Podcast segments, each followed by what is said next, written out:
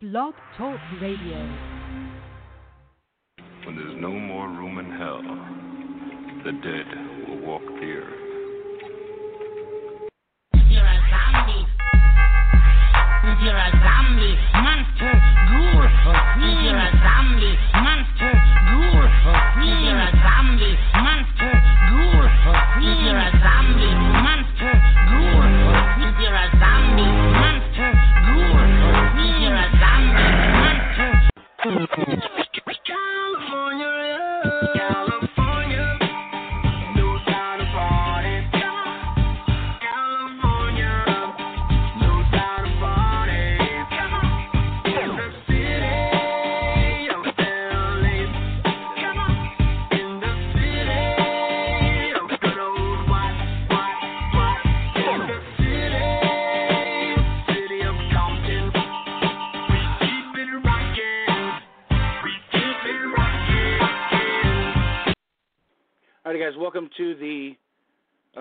Special edition of Alternative Wrestling Radio. I'm your host, Zombie Matt. Uh, but for tonight, I shall be called Doggy because we are going back to 1997, back in the day in that fucking g- garage in Hayward, California, where exactly 22 years to the day, actually pretty, you know, getting close to the time, actually, shit went down.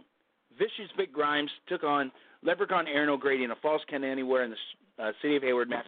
Uh, still the craziest indie match that I've seen live, and I've been to quite a few indie shows up and down uh, the coast, California, and other states. But it's uh, I've seen quite a bit of insanity.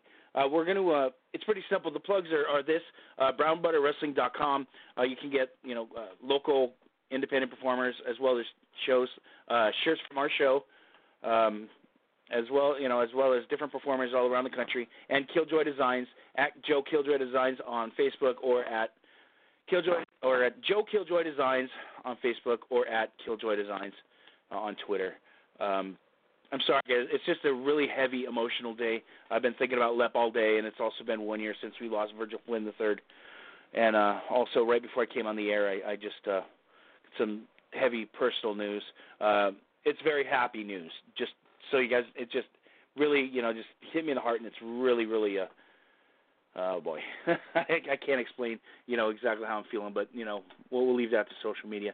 But yeah, like I said, we're here to honor, you know, one of one of the one of the best, uh, just performers in general. Whether it was in in WWF doing the 24/7 real 24/7 hardcore stuff, uh, or you know, whether it was in in uh, APW rings, or I mean, at a lucha show, or in a uh, Memphis Power Pro. He's him and Vic were the reasons I would get Power Pro Wrestling on tape every couple of weeks. Um, and we're going to honor the man, the myth, the legend, uh, Mikey Lockwood, otherwise known as Erin O'Grady, a- as I know him. He was the Leprechaun, or from Bay Area Wrestling, Johnny Pearson, or Crash Holly WWE, and then you know, of course, Mad Mikey uh, with his little uh, little cup of coffee in TNA. But yeah, we're just we're going to talk about him, you know, for the next hour and a half.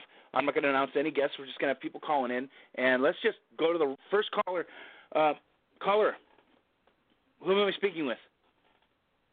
Hello. This this must be Ron Hello. Head. Hey. It is Ron fucking Head. Welcome to the show, my brother. Hey, hey, hey. I didn't realize it was uh time flies. How long has it been? 22 years since this legendary match? 22 years to the day, which is the reason why we're doing it on this date. We're we're all going to just show love to, you know, to to Lep as you know those of us way back in the day um, recall. Uh, you were there. You announced. You were the ring announcer for that crazy match. Um, I mean, you go back with Vic I and, was. and Lep, and let's talk I about was it. there that day and uh I re- I remember uh earlier in the day uh Lep took uh, Peter Hines, who uh, video recorded it, took them all around uh, the area to show them just what they're going to be demolishing, real estate Mhm. signs. Um, and they said, we're going to get this, we're going to get that. And, uh, of course, Vic wanted to take it further. Vic wanted to, you know, dive off the roof and set himself on fire, and Roland Alexander vetoed that. But they were so serious about it, and up until about a few minutes before the actual main event, you could see in the back, Vic was in Roland's office, and there was a sliding uh, window, and he was staring down Leprechaun, who had a bottle of whiskey, and they were just staring each other down like it's about to go down, brother. And sure as shit, it rocked everyone's world.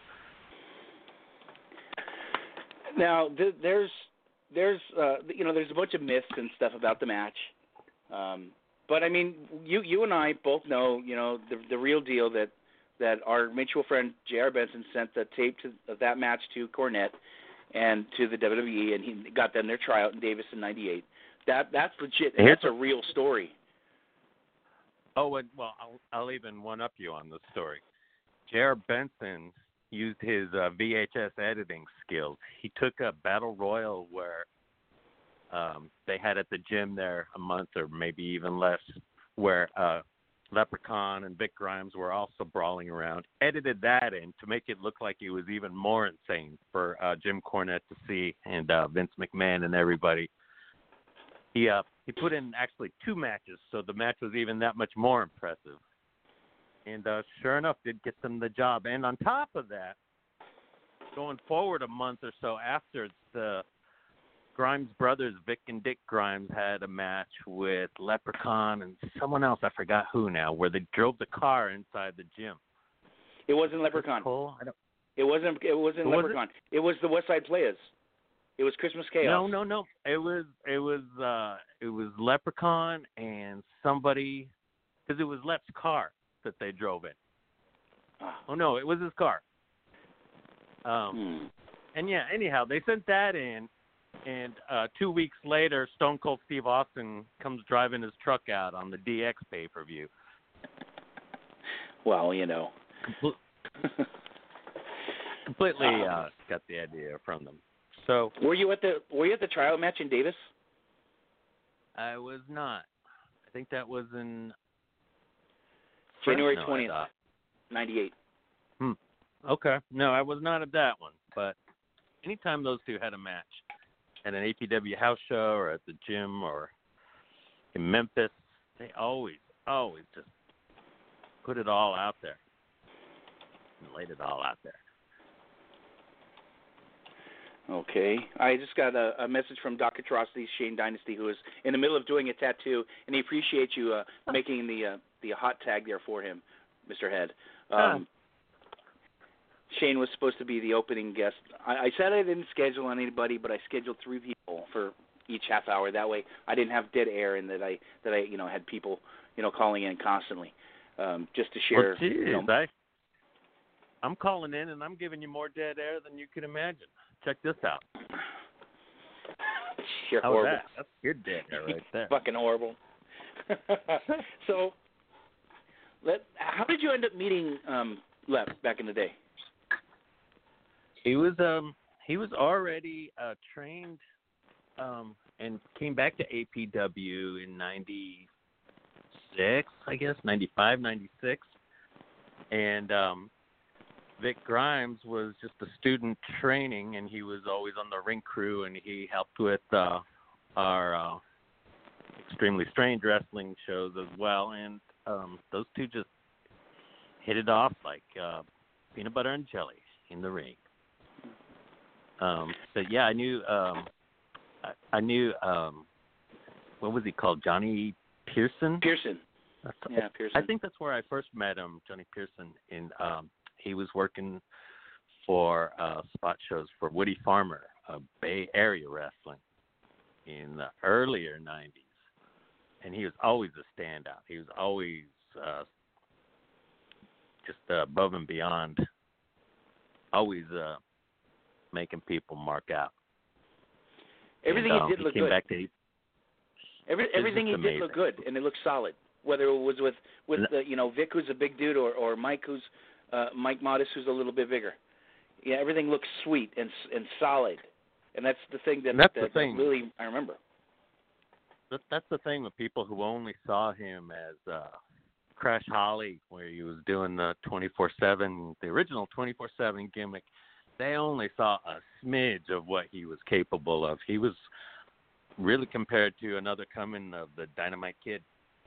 He was on that Chris Benoit kind of level back then, and he uh who knows uh, where that could have taken him if unforeseen things couldn't have uh, stopped him first. But he was amazing, just a complete standout pedigree.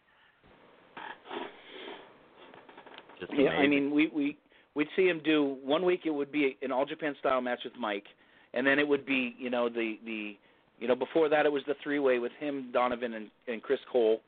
Just a total Oh, yeah. you know junior crazy spotty all over the place match.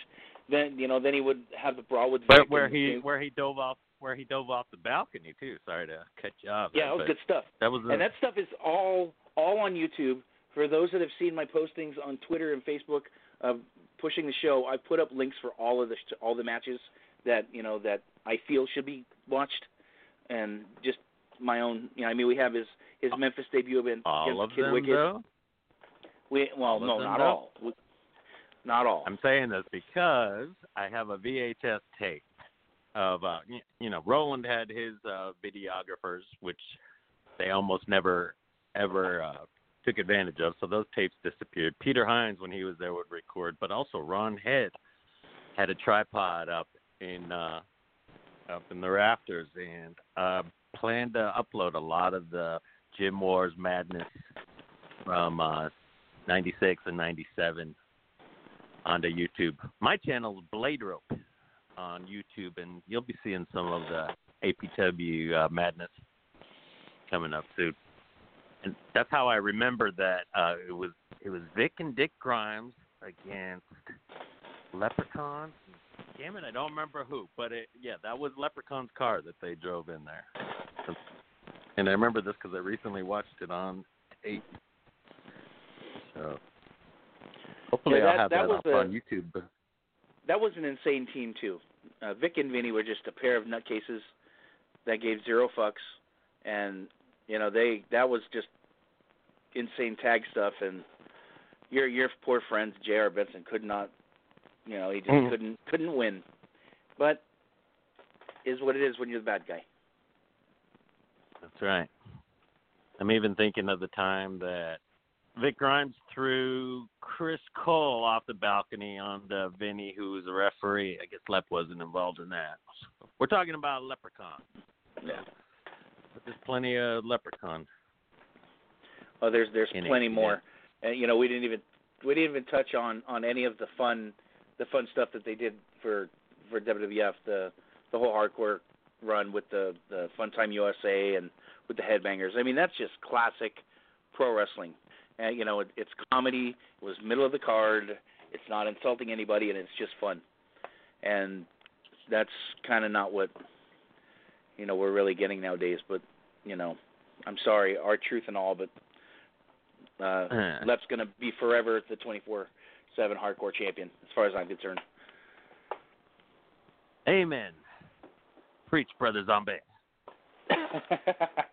so, Ron, what do you, what have you been up to? You know, we we haven't heard from you in in quite a while, and Yeah, I've You know, what- taken a what's sabbatical from the wrestling biz. Uh, uh, I was doing a uh, weekly gig at OVW, Ohio Valley Wrestling, up until a couple of years ago, and then I kind of stuck myself in a semi-retired state that might pop in from time to time on underground hardcore podcasts, but I'm taking it easy right now, laying low.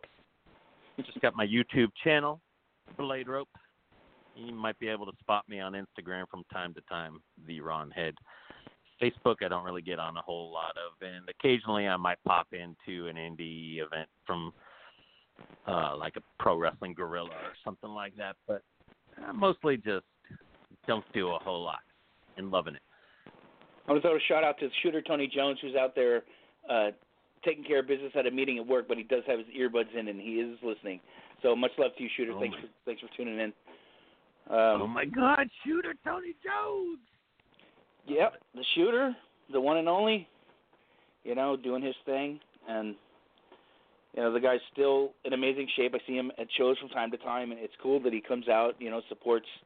You know, he he doesn't do official seminars, but he goes in the back and he talks to talks to kids, and you know, Tony Um, Jones is, is the man. In all seriousness, Tony Jones is just the shit. One of the most underrated, one of the most underrated guys that you know just deserve to make a big presence for himself, and circumstances are beyond his control.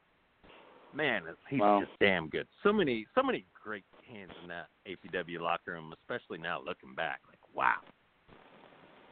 Yeah, unbelievable talent, and you know some of them are still going and you know doing their thing, and you know some some of the fans that were in the crowd are running companies. Can you believe that? Isn't that something? You got, Unfucking uh, believable. Gabe Ramirez was in in the crowd there was uh Pro Wrestling Revolutions. Is it is that Yep. his group? And um yes, sir. and of course Mr. Effin Brutal. That's it. Holding Wait, it uh, down. Can you cuss on this show? I, I think I've already cussed a few times on the show. Mr. Fucking Brutal. That's best. And he was what, 16 or something at the time? Yeah, it was 16, and that's all I'm saying. I'm not going to say anything illegal activity about that night, but I'm just going to say he was there.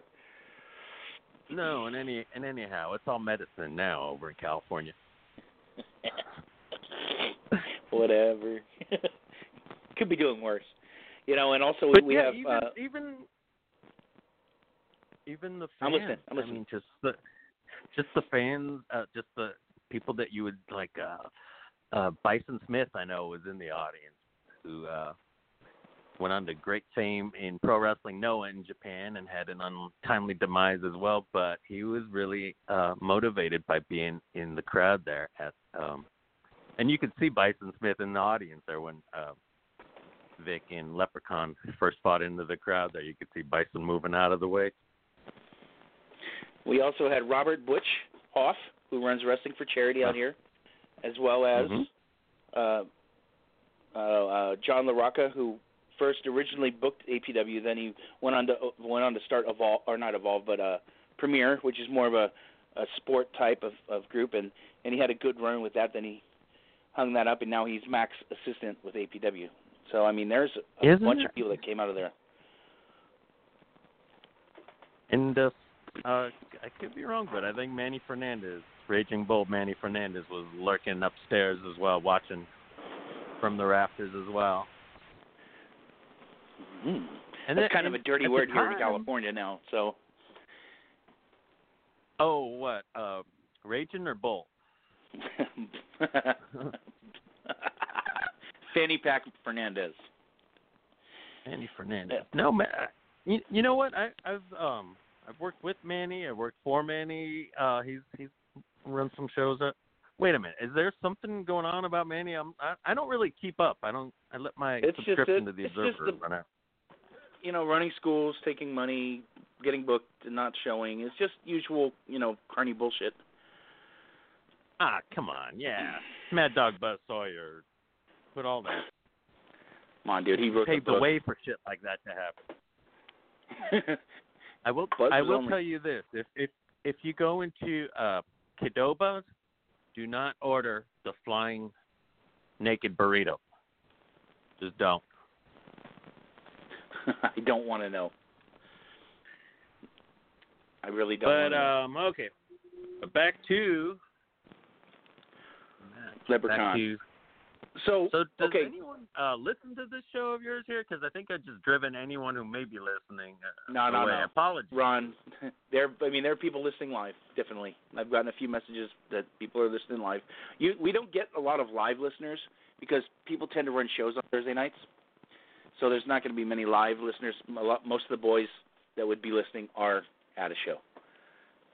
So that is we that go is what on, it is I'm tonight. Just, I'm I'm just kind of intrigued. You mentioned you got some kind of news before the show, and then and then you got all choked up, and I have no idea what that's about. Don't you think the Mhm. listeners are curious what that's Well, about? Uh, a, a year ago to the day, Virgil Flynn III uh, passed away. He was uh That was today. yes today, Wow. and um, okay. and I, I didn't put two and two together when I booked this show. See, I wanted to, you know, be that fucking smart guy. Let's do it on the 18th of July. I wanted to be that guy, Right. right? And then I fucking figured Uh-huh. it out. I'm like, no, great. Oh boy, people are going to be in fucked up moods anyway, you know. So, but you know, it, it just it, we need to look back and and you know just remember our friends. Indeed. You know, you know, Virgil was a very special, giving man, and he still gives to this day, even though he's he's no longer with us. Um, his promotion just a had year the four-year anniversary. So Yeah, life's just went by too quickly. That's for sure. yeah, well, you know what, Ron? We're both getting old. So I mean, if you use that that Face app, we're all getting older and older. But Oh, I I thought I, I looked like I was a hundred years old when I, I I fired that thing up, and it turned out I didn't even use the app. That's just a regular picture of me. oh boy. No way I'm using the actual app. Don't need to. I broke it. Yeah. Shooter just asked if this will be available for download. It will. Yep, it will be about nine o'clock, about half an hour after we go off the air. Uh, Blog Talk is really good. They get my stuff up real fast, so um, you know they, I get what I pay for. But let's Don't let's be um, let's- bootlegging this. I don't care. Anybody can bootleg whatever. You you and I are Like both the shit out old school pirate Tony heads, Jones. so it is what it is. You know, if if not for uh, tape traders from you know the 80s and 90s, there there would be no binge watching on the internet and the current state. There would be no AEW. I would tell you that for damn sure. Yeah, that's uh, that Tony um, Khan kid was an Tony- AOL kid with all of us. Oh, and um, he did heavy trading, heavy tape trading with Todd McKenzie in Chicago, who inherited a huge chunk of my VHS videotape collections. So you're welcome, Tony Khan. There it is. See that? It all ties together one way or the other. So let's let's set world, aside that's for sure. let's set aside Vic and Lep, you know, in the Falls Count Anywhere. Um, what was your your favorite Leprechaun match other than that that you got to see in that garage? I think maybe not even a month later. I could be getting the timeline wrong. Um, because of yeah, I think it was the next show the month later because Steve Rosano did a run in at the end of Vic and Lep, and then I think that led to a three way dance a Mhm. month later, That was which the was next also one, yeah. phenomenal. That's online as which well, was thanks to Mr. Peter Hines. was on YouTube. That is on. Yeah, it's on it's on Pete's page. Yeah, that one that one was amazing too. And uh on top of it all, um outside of the garage in the three way dance, Vic Grimes picked up a car, picked up the back of a of an automobile and tried to drop it on Steve Rizzano. That wasn't a gimmicked car, that was Vic's car. And people thought for sure it was gimmicked so that anyone could pick it up and people were trying like two, three people were trying to pick it up and they couldn't budge it. they could not Mhm. even budge the car that Vic would just lift up like it was nothing. Insanity. That, it was at that time where it would it was so surreal standing in the ring while you know Vic's music uh he was playing the Halloween theme song Mhm. and you know Leprechaun had the had the whatever the hell that music was and hearing the Ice Cream just Man, or what? We we thought the Ice Cream Man was coming when when Vic was coming, or when Lep was coming out. yeah. He even stashed uh, Lucky Charms in his car and and uh used it on Vic, a box of Lucky Charms during uh one of the matches. But yeah, that three way dance with uh Vic and uh Leprechaun and Steve Rosano was in in many ways uh just as uh, amazing as uh that Falls Count Anywhere match from I think it was a month before. Um but that's what the the thing about about um Leprechaun's matches is that he had great matches with everyone. He had he had the he had a great three way with uh Chris Cole and Donovan, I think you talked about. Just Yep. amazing. And they went to they went to a thirty minute draw and they were just supposed to leave it at the draw. And Roland Alexander came out and said, I felt like five more minutes. They weren't planning to do the five more minutes. So Roland just kind of threw that in there they were already uh all blown up to shit, just so exhausted, and he had to do five more minutes after a 30 minute draw. But that was amazing. Um, but even uh, like uh, Boom Boom and Leprechaun, they had they had a good match. Or um, geez, you name it. Mike Modest. Wow, they had some amazing battles. Who and you know Modest couldn't have a bad match with anyone if he tried. In Modest '97, no. One of the greatest In '97, no, not at all. Hands, no, no one. Sorry, he was the cream of the crop in '97, and you know, And into '98. Such a damn, he was such a damn good heel. He was so arrogant looking. I saw Mike Modest first at the Cauliflower Alley Club in the early '90s, and he was walking around with his mullet and his uh disco collar on uh, all the way to his shoulders and strutting around. And I didn't know him. I thought, what? Who's this asshole walking around? And Buddy Rogers and Lou Thesz and Mad Dog Vachon and Terry Funk. And here's who's this guy, Mike Modest? And it turns out he was just working the gimmick. That man, Mike Stone. couldn't be the Mike Stone. Yeah. Mike Stone Yep. dropped on his head by Koko B. Ware. Mhm. oh man, that his hair Or was. Kurrgan. Oh, hey, you know that was the best. That was the best TV job I've ever seen. I mean, it's even better than anything the Mokies could have done. It was just talk about getting someone over. And they did nothing Yeah. with the guy, but you know, typical. I haven't I haven't talked to Modest about it, but I remember Vic Grimes told the story because he was there at that. Um, it may have been the same show that they had the Vic and Lep had their tryout match. Yeah, it was Um, all in Davis. Okay, and uh, Modest didn't know that he was going to be working with Kurrgan, so uh, Vic was just ribbing him, saying, "Hey, you're going to be you're going to be wrestling Kurrgan. You're going to need to put him over." And he was just ribbing. He was just kidding, but it turned out he wasn't because that's what happened. But if there's anyone that can make Kurrgan not look like a complete stiff, that was a great example. A miracle worker, Michael Modest. I see a lot of uh, um, Mike Modest in MJF now when I see him, because there's not too many people that can be healed anymore. hmm And I um, agree. MJF is he, he he's one of the last the last heels out there. I don't know if it's because they Actually- can't be healed or they don't want to be healed, but there's a bad guy right there. That's a villain. The real heel, Jr. is the guy making the noise in the background. That's got to be Oh, Vinny sorry, Massaro. It has to be. That's me. That is me. I am here. I'm sorry, but I'm actually in training right now. I'm having, I'm watching guys do a lockup and headlock, so that's why it's a lot of noise. Are Awesome. you doing that Awesome. on uh, on horseback there? I could hear I could hear you banging coconut shells together. No, it's it's because I have two people. They're going over locking up and then uh headlock.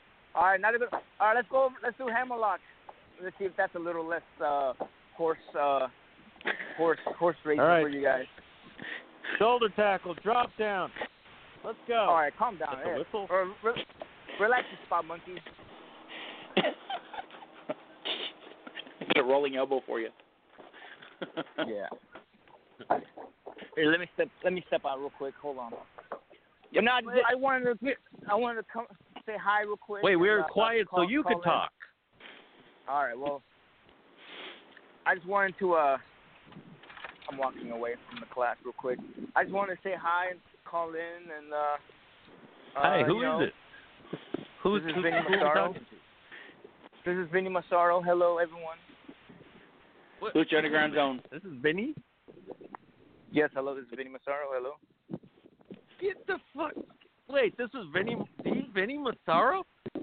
Yes, no, Mr. Head, just it's A- Vinny. no, A A A Vinny Massaro, not V. Just A.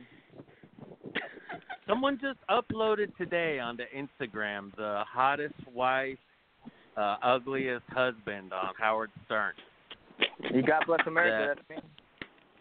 That was, That was just a, that was that was the greatest the greatest contest to lose in the history of of contests. Do you know what we're talking about, uh, Zombie? of course. of course. Yeah. Well, Howard And Stern on, and on top of everything, on top of everything, Howard Stern told Vinny that not only was he not, not only was he not uh, a contender because he's not ugly, he's so handsome that Howard Stern would even date him. I believe this is awesome. Which is I can't. Yeah, he. I think he compared me at one point. He compared me to uh, um, uh, uh what call it, uh, Leonardo DiCaprio. Where I'm like, Jesus Christ, this is Yeah, like the yeah. greatest moment of all time. Well, how the hell did that? How the hell did I go from that, from ugliest guy contest to Leonardo DiCaprio? Right. Mota has to be the But gimmick. yeah, just just today on Instagram, someone uh uploaded that. Vinny, are you on of thing. Instagram? What's that? Are you on Instagram, Vinny? Yes, I am. Uh, at Vinny Massaro. Uh, Vinny Follow me. Follow me for nothing. For Follow me back. I don't. I I, I, bar- I barely post anything, but please, by all means, go ahead and follow me. I'll, I'll be posting some pictures of the horse racing that you guys have, uh, are, uh, so, you know, so so described, so well described here. But uh, how are you doing, Ron? I miss you, buddy. I haven't seen you in forever. Hope you're doing good. I miss you too. Wow, we we did some uh we had some great road trips over the years. We would oh, uh, many road trips. we would be uh booked in um Newark on a Friday night and then need to be in LA Saturday for uh XPW. And uh we would take groups of cars down, like the XPW guys, like uh, Pogo the Clown and Vic Grimes and JR Benson and Steve Rosano. They would drive down and Vinny said, Ride with me. I'll get you there faster. And Yeah, so while and everyone else, it took them took them about five six hours to get down. I swear to I swear to God, Vinny got us there in under three hours. I don't think he Yeah. went under 110 like the whole time there. No, and plus, and plus too, did you really want to be in a car with Rosano and Pogo? Shit. Come on. I loved riding with those guys. I, I you know Oh, what? God. Those were also. No, I loved Oh, riding God. with uh, Vic and Pogo and Rosano and the cloud of smoke that came out billowing Yeah. from that car. But I did like Well, getting to I- the Aku Aku. I love, I love, I love the story, but man, Vic was just like Vic had to stop like every three seconds because he had to get some fucking some stupid like novelties or like Oh yeah, Vic Grimes restroom. was a collector. His Vic oh, Grimes and Mijos, Jared Benson were the collectors of homie, homie. homies, whatever. The I'm like, dude, we just Yeah. stopped. Like, let's go. Like I'm like, this Every truck stop, they but- go, hey, wait, I need to get homies from the vending machine, and um, and then plus he had to take a dump every every truck stop as well. So and you- and and then you eat could ice take- cream and have an and have an ice cream with dessert for some reason. I'm getting hungry. Yeah. Anyways, So, All right, so Vinny, I let's follow let's Vinny uh, Massaro. Follow the Ron Head back, Vinny Massaro. all right, I, w- I will. I'll tag I'll tag you in this video of you and Howard Stern. Oh, God bless. God There bless you. God bless Zombie. Hey, uh, so Vinny, let's let's talk about your your time early early in APW with with uh, with Lep. Um, how was it to be the third man in the ring with that guy? Um, it was always really cool because uh, you know he was uh, you know he was one of the guys that was always at the top. You know, one of the uh, you know quote unquote you know top five guys that was always in the main event. Um, but he was also very down to earth. Like he was like he wouldn't mind training with me on the weekends or just doing you know watching tapes with me. Just so he you know he wasn't you know he you know he was cool that like that. He wasn't like, oh, I'm bigger than you guys, so obviously, you know, I, I can't even talk to you. So that part was really cool. But you know, I learned a lot, and he always took took time to uh to show me something new or something cool. So I re- always appreciated him with that. And um yeah, you know, it was it was cool because he made me. uh He always wanted to uh, include me in any taking some kind of weird bump when I was a referee or something.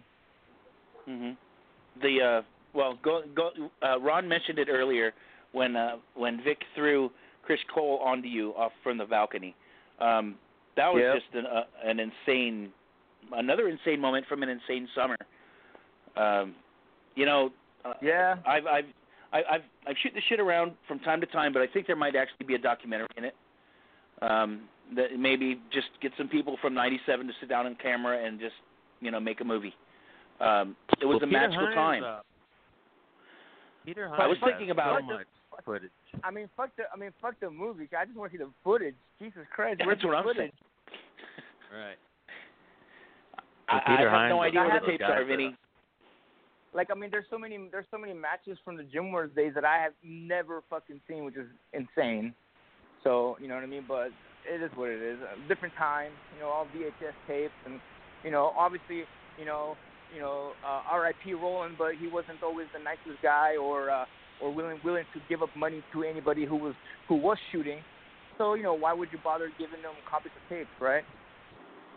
Mm, good point. Well, maybe maybe some people like Peter Hines or Ron Head still may have some lingering VHS memories. I would love I I, I would love to, to talk to Peter Hines and or Ron Head about some of these VHS tapes that are lingering Yeah. around. But then I'm, af- I'm I'm afraid I might get some some pee drinking video instead. no, no, no, no, no. Right. Here you go, here you go, Here's Best Vinny Massaro. I'm like, what the hell is necrophiliac? What the hell is this? You, you, hear, you hear that? You hear that laugh? You hear that laughter Ron Head just had? It was it was a laughter, but it was a, a nervous laughter because he knows I'm right. oh, yeah. Hey, Vinny, sh- uh, It is Shooter's it is. listening to the live stream and he just said hi. So Oh, say say hello. You just did. You just did, wait, my brother. Wait, who's who's listening? Shooter. Oh, Tony Jones. Yes, sir. Oh, well, hey, what's up, Tony Jones? How you doing? I miss you too, There's buddy. only one shooter. Yeah, there's Well- only one. Right, Ramon Garcia. Everyone knows that. Oh. That's a, that's an inside joke for it for anyone that doesn't know. But anyways, go ahead. Let's let's move on. So what what did you think of that the match that that Lep and Vic had that went all over the all over the streets of Hayward, Vinny? Uh, it was awesome. You know, I loved it because back then it was funny because me and Vic basically lived with each other. Like, uh, you know, with uh, you know, we were living together at a gym. Um, you know, he, you know, he if he wasn't uh, if he wasn't staying at the gym, he would come pick me up in the morning. We would spend like all day and watching tapes. And literally, we would like be driving to whatever we were, you know, wherever we decided to go. And he would be telling me, "Hey man, I'm thinking about this doing this match where it's cross anywhere. I want to do I want to do the psychosis bump on the, on the tree. I want to do I want to get a car. I want to do this. I want to do that." And I'm like, "Yeah, I work, you know." And to literally see it all happen in in front of my eyes was was very weird, and it, and it actually made me think. You know what? Fuck it. Whatever I can think of, I can fucking do in the ring, and that's why you know a lot of the moves that I'm like, you know what? There's no way I can do this. I'm like, watch me. I'll be able to do it. But There you go, uh, aspiring who was in pro wrestlers, with- especially in the gym that, that Vinny's work, uh, training at. You can do whatever you put your mind and your heart to. There's no limit, and don't let anybody ever tell you you can't do it. Yeah, and be and be a little crazy too, like Vic. Well, yeah, okay. Vic's on, on a different planet. Vinny, do you re- And Vinny, do you remember who was in the match where they drove the car to the ring? It was you and it, Vic It was and Vic Grimes and Vic against Lep and, And Cole, and Cole, Chris Cole. it was Chris Cole. Okay. Yeah, it was Chris Cole because I remember. Uh, yeah, because it was. Yeah, because it was. Yeah, it was definitely Chris Cole. Uh, it was the the third match. It was like my third match. Um, uh, my yeah, it was my my third match. In uh, as a pro wrestler, I was like 17 years old. I remember we drove it up. Uh, I was gonna do the the jump over, and then uh, Leprechaun come, came off the top rope. But yeah, I remember I remember very very vividly. It was uh, Chris Cole. hmm Okay. okay, I remember They- very. see, I, I, remember, I remember. I remember that. I, I get you- you confused because didn't you guys use the car with at the Christmas Chaos match against the Players too? No. Yep. No. Yes. Yeah. No. Yeah. It was uh, it was uh, David Taub or someone. Yeah, yeah. When they killed uh, Fuzzy uh, Huggy Bear. Oh Jesus, David Taub. Yeah, they they oh, wanted man. to they wanted to drag him from the car. They wanted to like hog time and Yeah, but- drag him from yeah, the but you're car. talking about you're talking about when you when you put the car ne- right next to the like you when we drove the car up to the ring. That was I guess with Chris Right. Cole. Yeah. Yeah, that was. A, and then a few weeks later, they copied it on the WWF DX pay per view, and Stone Yep, Cold drove his exactly. truck up to the ring with his match with the Rock. But they, but they but they but they weren't watching. Remember that? and then that's when yeah. that's when that's when that's when somebody not naming names was sending tapes to Jim Cornette. Was oh, it me? Yeah. Not, na- we not already naming outed any J.R. names. Benson. We already outed Jared Benson long before, so don't worry. It wasn't yeah, me. sure. I was just talking you guys up on on Observer Radio all the time whenever I could. But that's Yeah. different. Trust me, I, I I've seen I've seen the the Jim Cornette tapes. Don't worry, I got I got dirt on him if he ever comes at me. No comment. I don't want to talk about bananas on the show. Um, all right, so I, I got a message from Shooter here. It says the, there was a match, uh, Modest and Shooter against uh, Vic and Lep, where they um almost burned down the gym. Do you guys remember that match? I remember that. Yes, I I sure do.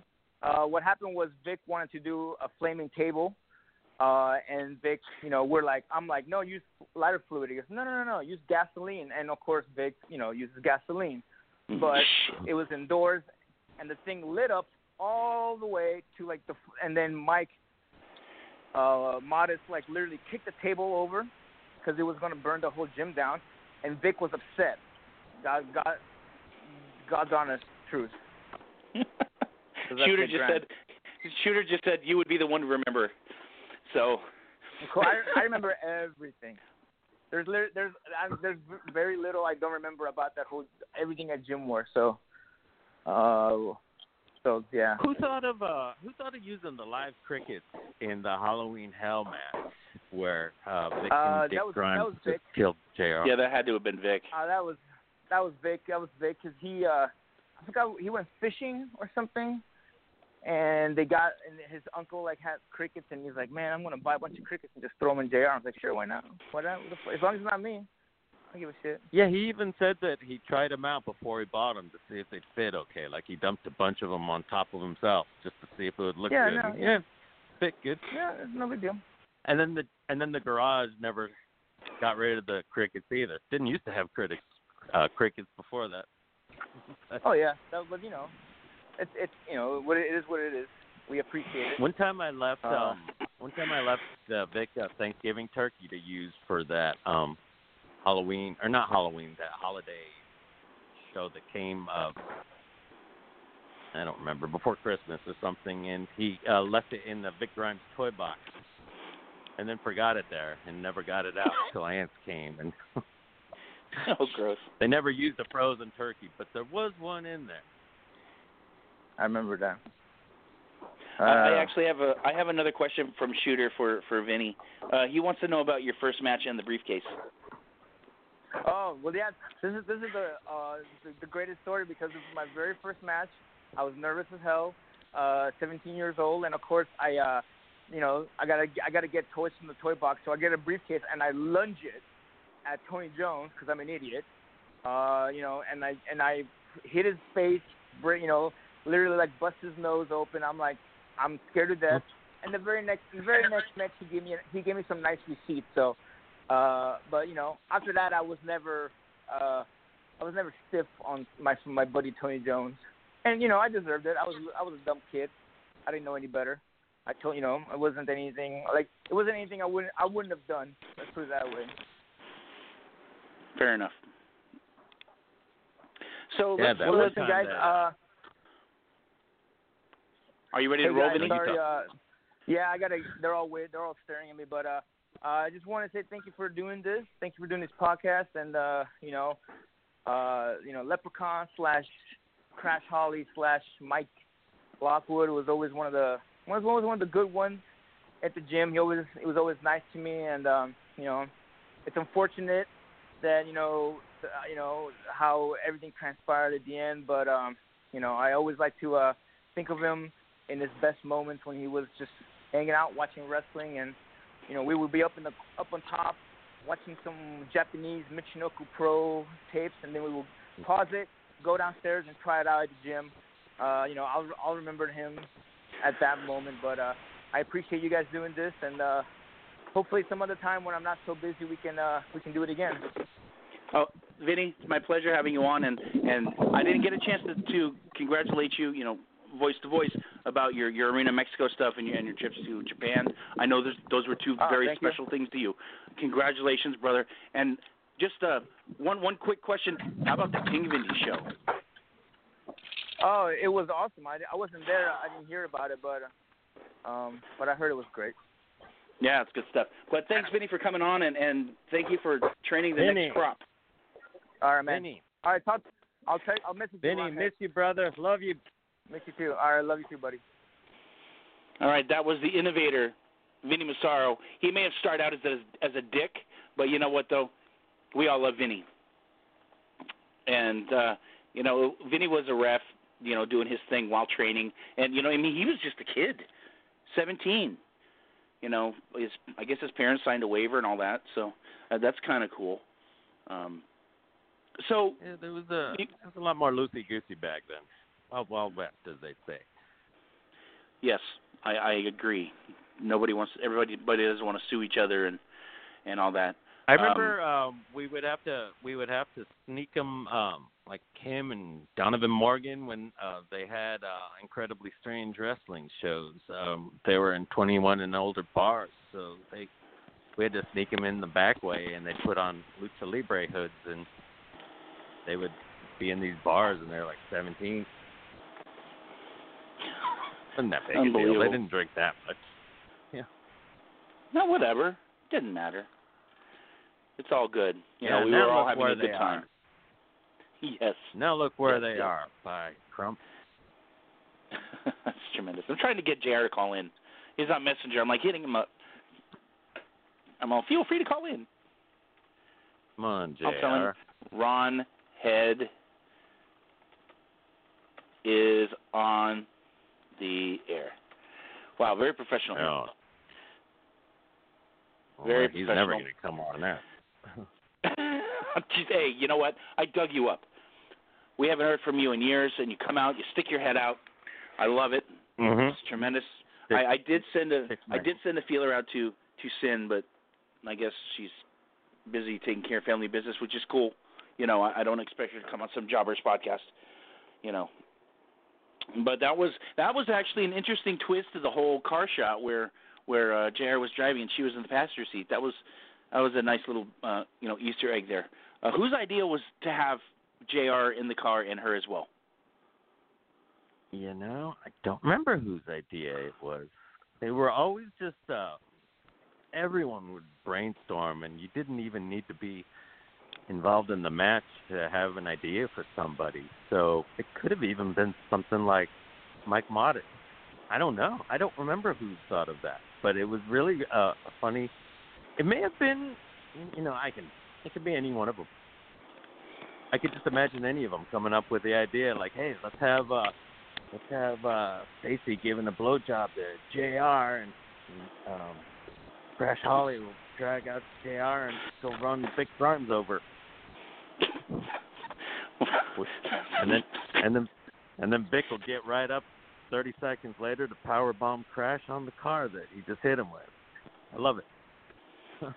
good old dog and pony show and you know that was just uh it was just the times and it was cool man it, it was completely different than what we we've seen out here you know we get a little taste of ECW and know, some of the hardcore stuff from Japan but that just was just insanity and it the thing is the match still stands the test of time i watched it again this morning both versions the the original alternate you know the original with the commentary whatever and then the uh the alternate with uh which is Peter Hines' uh, version, but it's still insane and it still stands. If you're out there listening, you feel like watching it after the show, tinyurl.com backslash Lep Grimes. That will get you the one with the original commentary, and tinyurl.com backslash 71897 alt will get to the Peter Hines version. I figured I'd make it easy for people instead of some long, weirded out uh, uh, YouTube URL. So I right, figured, like you, know, wouldn't make it easy. just you wouldn't you wouldn't want to just say follow or subscribe to Blade Rope on YouTube. Oh, hey, that works too. And subscribe to Peter Hines, or I think it's Hines Brothers now, or no, it's Peter Hines. I think Peter Hines Hines. Brothers on Facebook.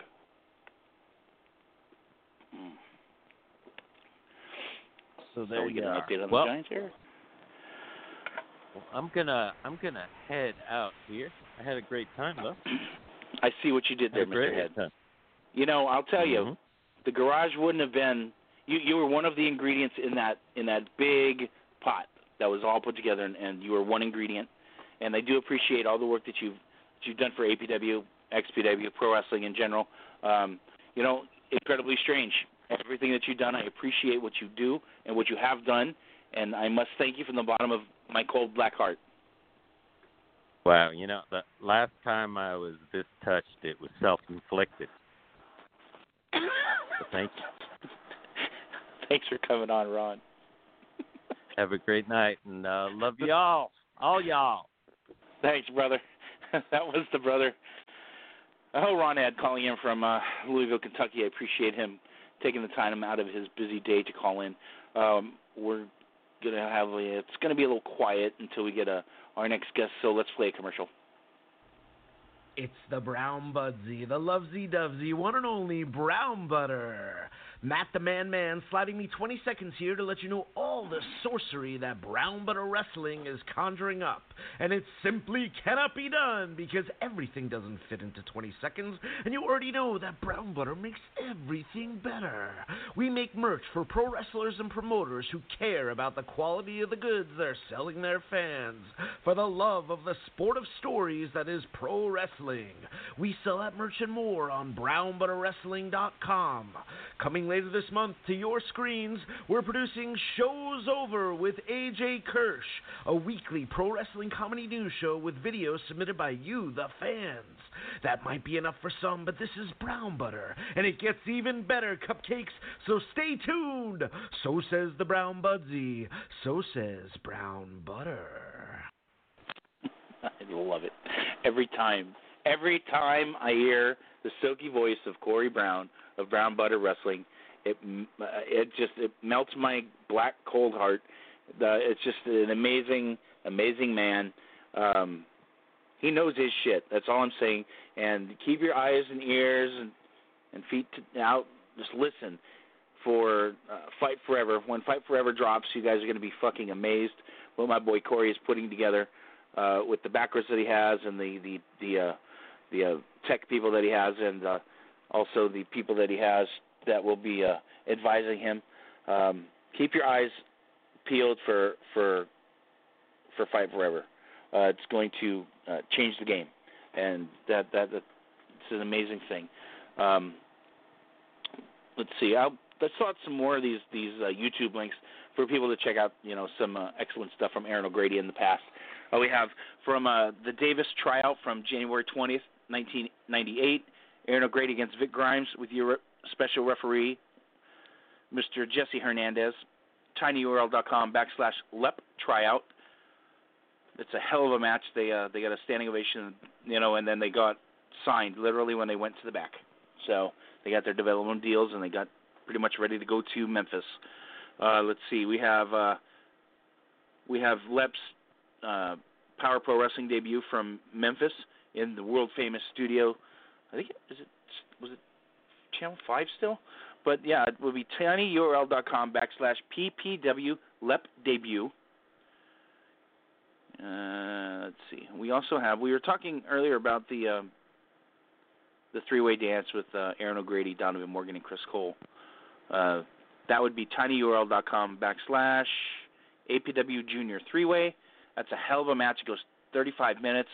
Excellent stuff, top to bottom, just nonstop insanity. Uh, also have a match from '97 ECW. Erin O'Grady taking on Justin Credible in a house show. TinyURL.com backslash LepCredible. That's a hell of a match too to check out. And last but not least, uh, from OVW TV uh, will be November 28th, 1998. Uh, Leprechaun Erin O'Grady taking on Steve Finley, who is or was uh, Pacific Northwest mainstay and trainer Buddy Wayne, uh, who's passed on uh, very recently. Miss you, Buddy. We uh, rest in peace, my brother. We have tinyurl.com backslash Lep vs. Buddy, and you sh- could check out all those matches. Uh, they'll be posted alongside with uh, the download link when the show come uh, gets dropped later on tonight, or depends if I blow up, it'll be tomorrow morning. Uh, I am getting old, and it, it's been a, a tough up and down day.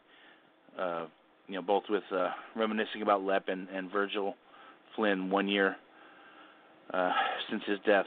But yeah, it's been a been a little rough go, and and also some uh, private personal news, you know, good news, which uh, will be talked about later. I'm not quite ready to uh, to say what's going on with that, you know, uh, publicly, but um. Okay, let's see. I just got a message.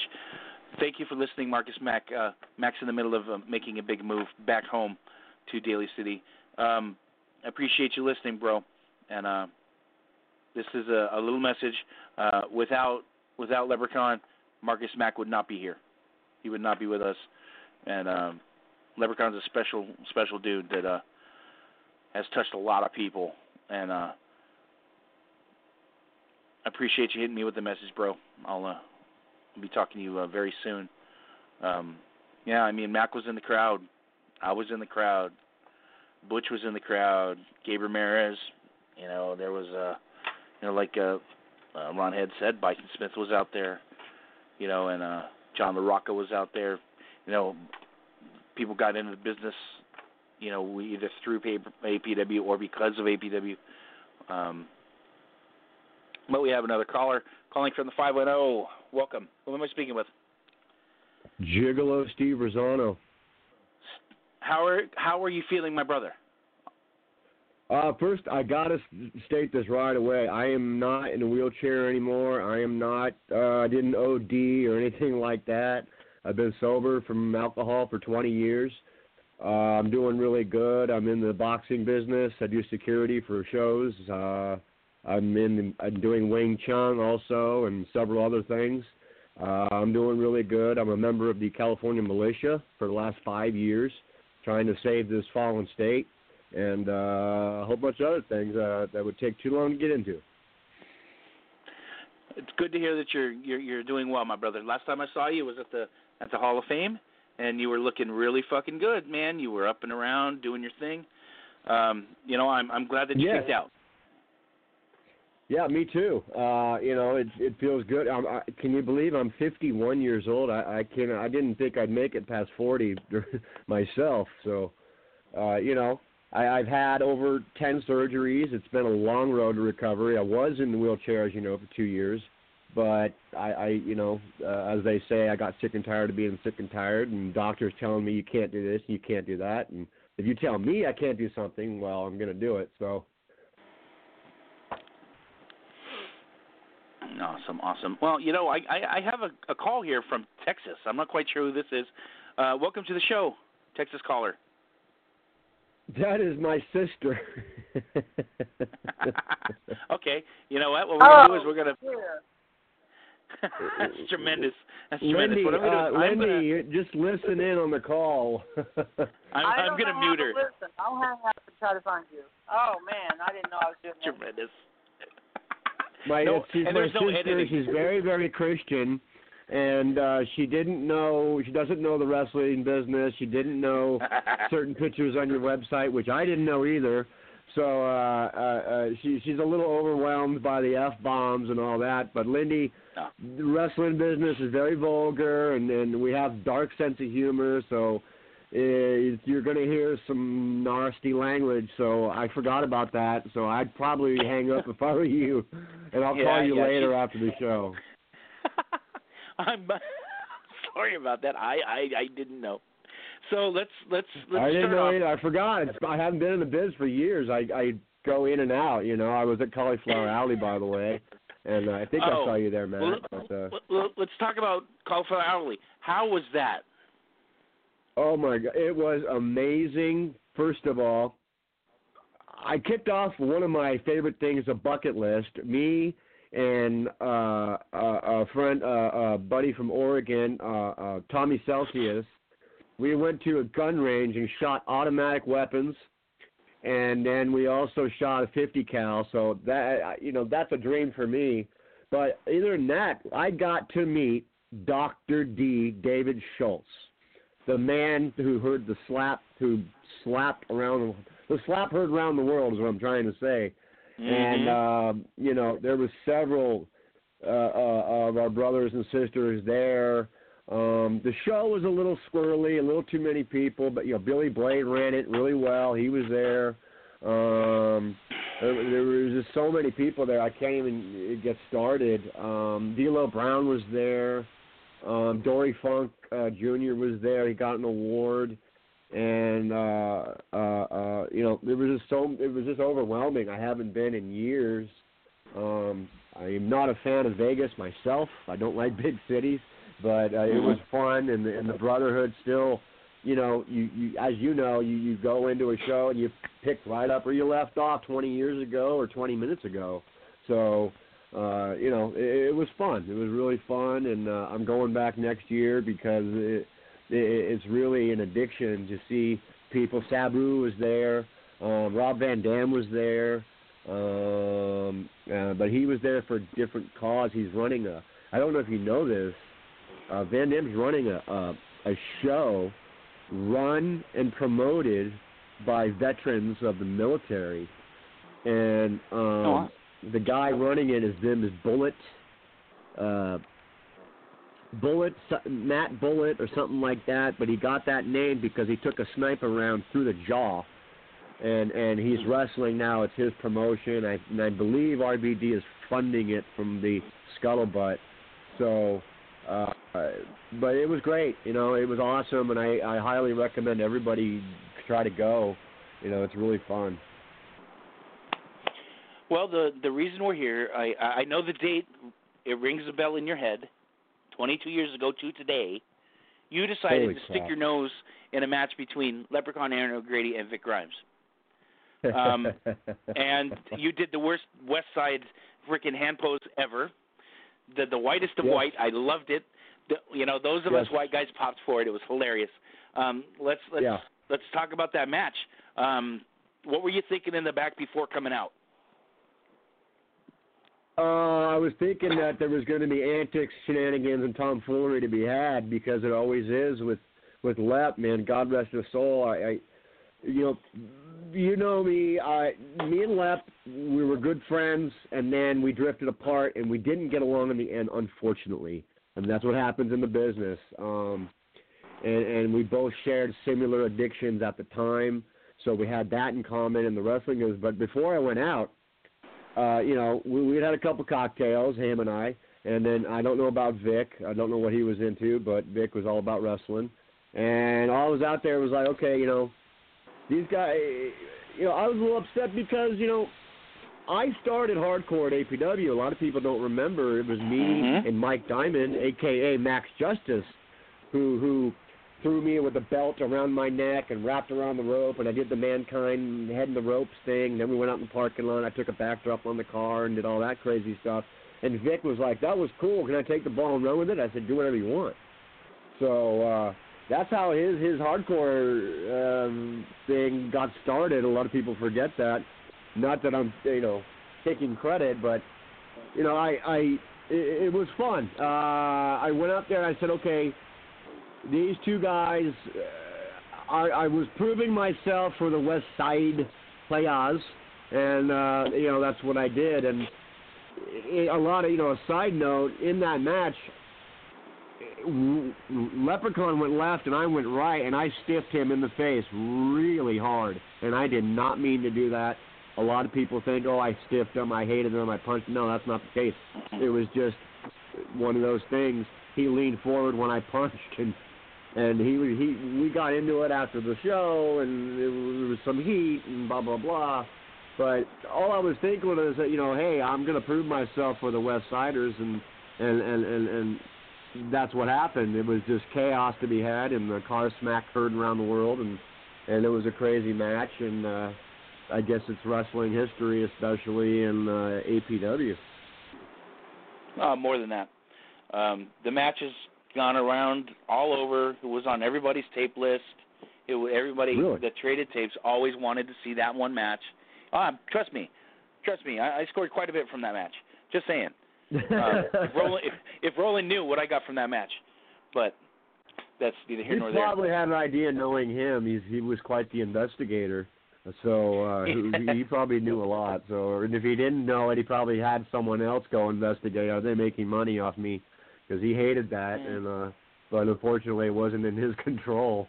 So good for you, you know. I got quite a few good tapes from trading for that one. So that's hey, that's that's the business though. And you know, and, and a lot of companies now have you know were owners or tape tr- were former tape traders with us back in the AOL days. You know, the guy who owns AEW now, Tony Khan, he was a tape trading guy with us on AOL. back in Oh, wow. '97. So that's you know, and he he even talks about. It. He's like, yeah, I traded tapes on AOL back in the day. I'm like, okay, cool. You're one of us, dude.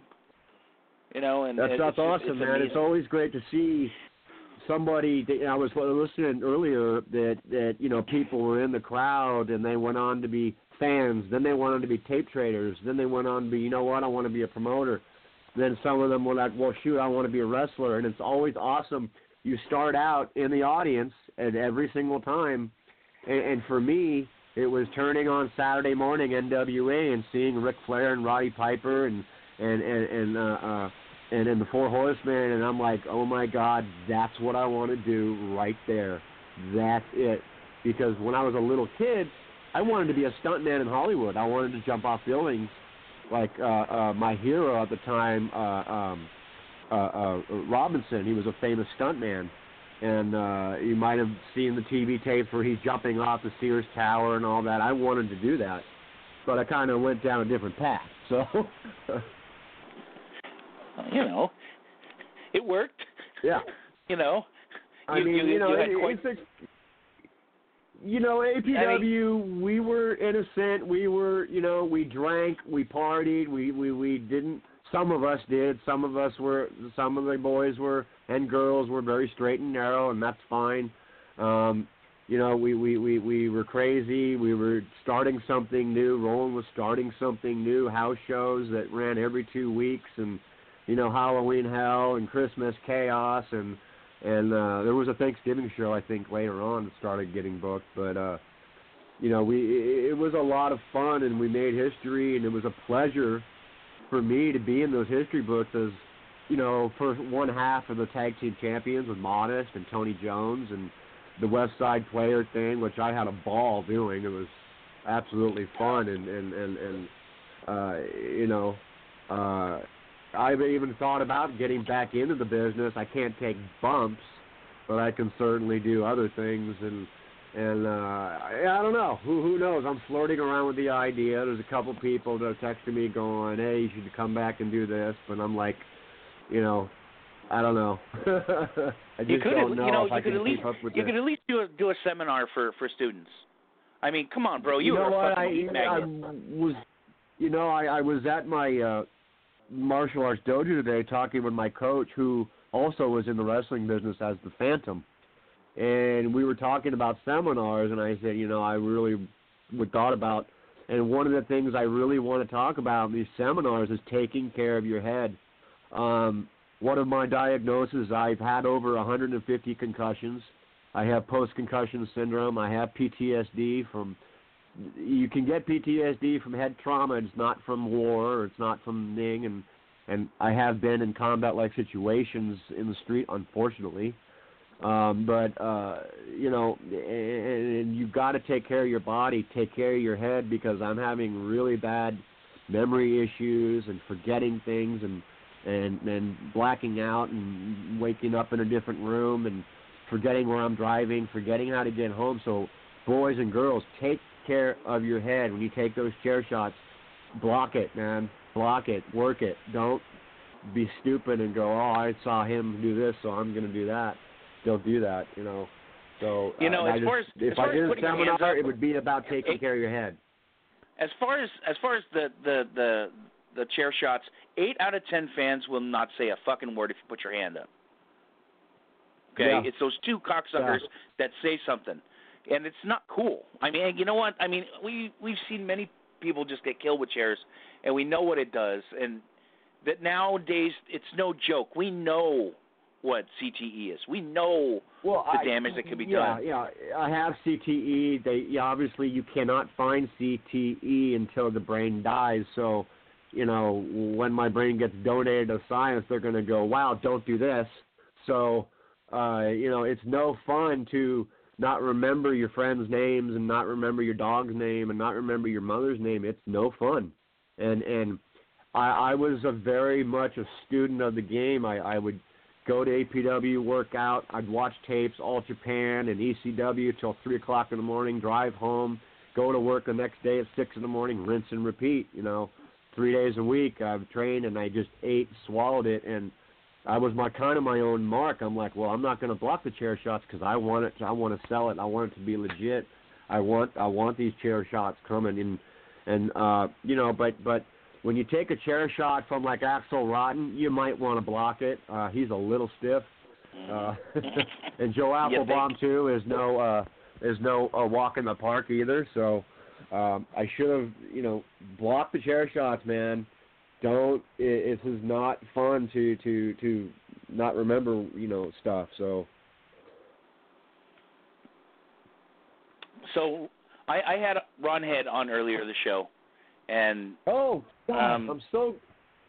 Oh my God, Ron! I am so glad he's doing good. I've been I I don't keep up with the biz. Okay, I don't keep in contact. I talk to Tony Jones every great now and then, and Tony, you got to have Tony on because he keeps up with everybody. Tony's in Well, contact Tony- with everybody from Shooter Tony Jones. Yeah. I, I had I had Shooter lined up, but he had to to do something for work. But he has an earbud in Yeah. listening, so he, and he was shooting uh, questions on Messenger for Vinny, who was on as well. So I had Vinny on. I had oh, Ron Vinny's on. on right now. Uh, not anymore. He he he was he called Oh, in the okay. middle of training. So yeah, he's Oh, okay. he's training at a school, but he managed to take some time out to to talk, which is which is great. I love Vinny. Vinny's a good kid. And, Vinny's uh, he's the innovator, man. The, the moves that Vinny came up with are mathematically beyond physics. you know, uh, Vinny came up with awesome moves. He he would take a little bit of lucha, a little bit of all Japan, a little bit of New Japan, and take each move and put it together and made his own moves. It was brilliant, you know. And, and Vinny, he was definitely the innovator, man. His mind, the way his mind works, I don't think science will ever figure out. So, uh, good for him. Uh, Vinny's doing it. He's out of home school. Uh, I don't know where he's training. I, I didn't ask. Uh, I kind of it's kind of like you don't ask about the woman you're dating, kind of thing. Yeah. You know. Uh, yeah, I mean, just because there's so many so many schools, I would have to mention every one. So, but there's a lot of a lot of really good schools out here now. It, you know, it's really Yeah. how say it easy to get in. I, I don't understand, but um, you know, you can put easy your money to get down. in the business. Oh, I'm sorry. You- Did you say it's easy to get in the business now? it's easier now than it has ever been. Yeah. Well, a lot of things you know, are easy least- these days now. Well, at least try, at least train or try, and then until you get broken, then you quit, and then you whine on Facebook about it. But what? Yes, right. What is the uh, average uh, training? Is it? I mean, it used to be two, three, four years before you saw the locker room breaking down the ring, putting up the ring. I I recently talked to uh, Hawkeye Shane Cody. I had dinner with him and his family a few months ago in June, and he was telling me that the kids today they don't want to. I sound so old. The kid they don't want to set up the ring. Like they just want their belts and they want to do photographs and and Mhm. emojis and they just want to get a push. They train for six months. They buy a belt online and that's it. They don't want to do jobs. They don't want to break down the ring and that's very Mhm. sad. Uh, uh, I- you know, if WWE's doing that, I hope not. But um, to me, there's only a handful of guys in New York that can work. You know, Styles, of course, Miz, who I think is the new Hogan, and uh, you know, I, I don't keep up with the biz, but I just glance at it every now and then. I don't do online. You know, I just glance at Raw and whatnot. But from what I see, there's still kind of back in the old days, there's million dollar bodies, like Manny Fernandez used to say when we were on the road. These guys have a million dollar bodies and ten cents of ability, and unfortunately, it's still the case today. So Well, I'll tell you, Roland may not be with us anymore, but his his gospel and his training methods are continuing. There is the gold mine, uh, APW boot camp and the gold mine. They're just they just got a Yes. new building. Um, you you were at the old building when we when we put Mike and Tony in the Hall of Fame. You were there.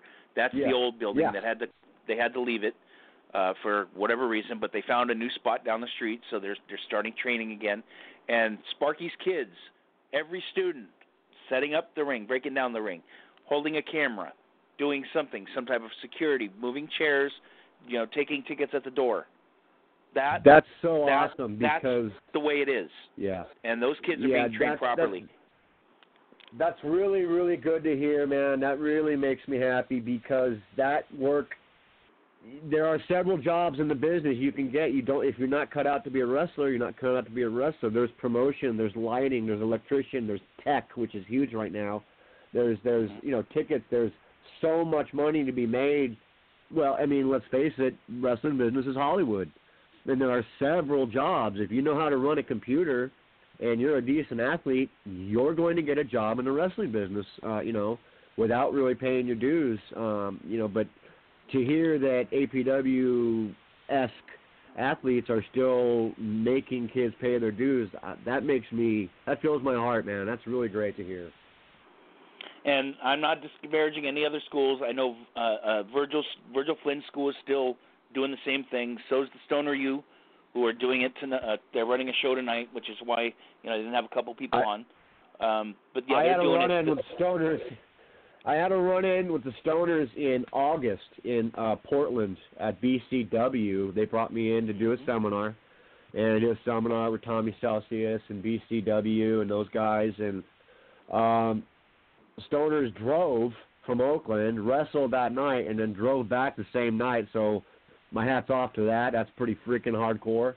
Um, but uh, the Stoners were involved in an angle that uh, wasn't very nice, you know. But uh, you know, it is what it is. There's people like that in the business. Our the business is a criminal element, as you know. It's going to attract con men and and and and uh, carnies, and you know, Roland was a carny, you know, and uh, it's that's the element of the entertainment business. It's always going to have its criminal element, trying to get a get away with uh taking a twenty dollar bill and getting back a fifty dollar bill. So, you know, that's how it is.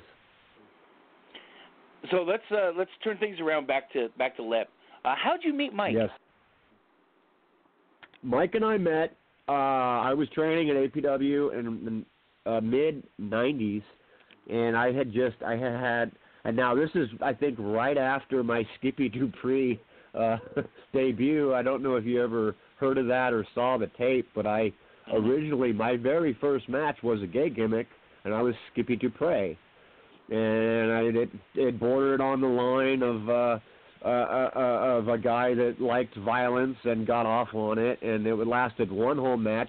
Skippy Dupree died the next day, so. Uh, but after that came Steve Rizzono, and then after that, I was named Gigolo by um, Cowboy Lang. He named me Gigolo because I was dancing around and stuff. I didn't name myself Gigolo. But Lep and I met. He came to APW practice. He was with, uh, I guess, Jerry Monty in Big Time or, or Kurt White, and he was No, trained by Jerry was- Monty. I No, guess- he was with he was with Woody. Woody Farmer. Yeah, yeah, Yeah, it was Bay Area. right. And and I guess he had felt that he had gone as far with them as possible. And he saw that APW thing, and and and he came and, and came in for a workout with Jason Styles. Jason Styles lasted one workout. Mike stayed, and uh, that's how I met Mike. And we we he lived in Pacifica, and at the time I lived in either Burlingame or or uh, or um or South City or uh anyways near San San Francisco, and and we just started hanging out. We started he he had the he he had the same work ethic as I did. Is show up early. You know, I have a saying called FOILU, F O I, first one in, last one out.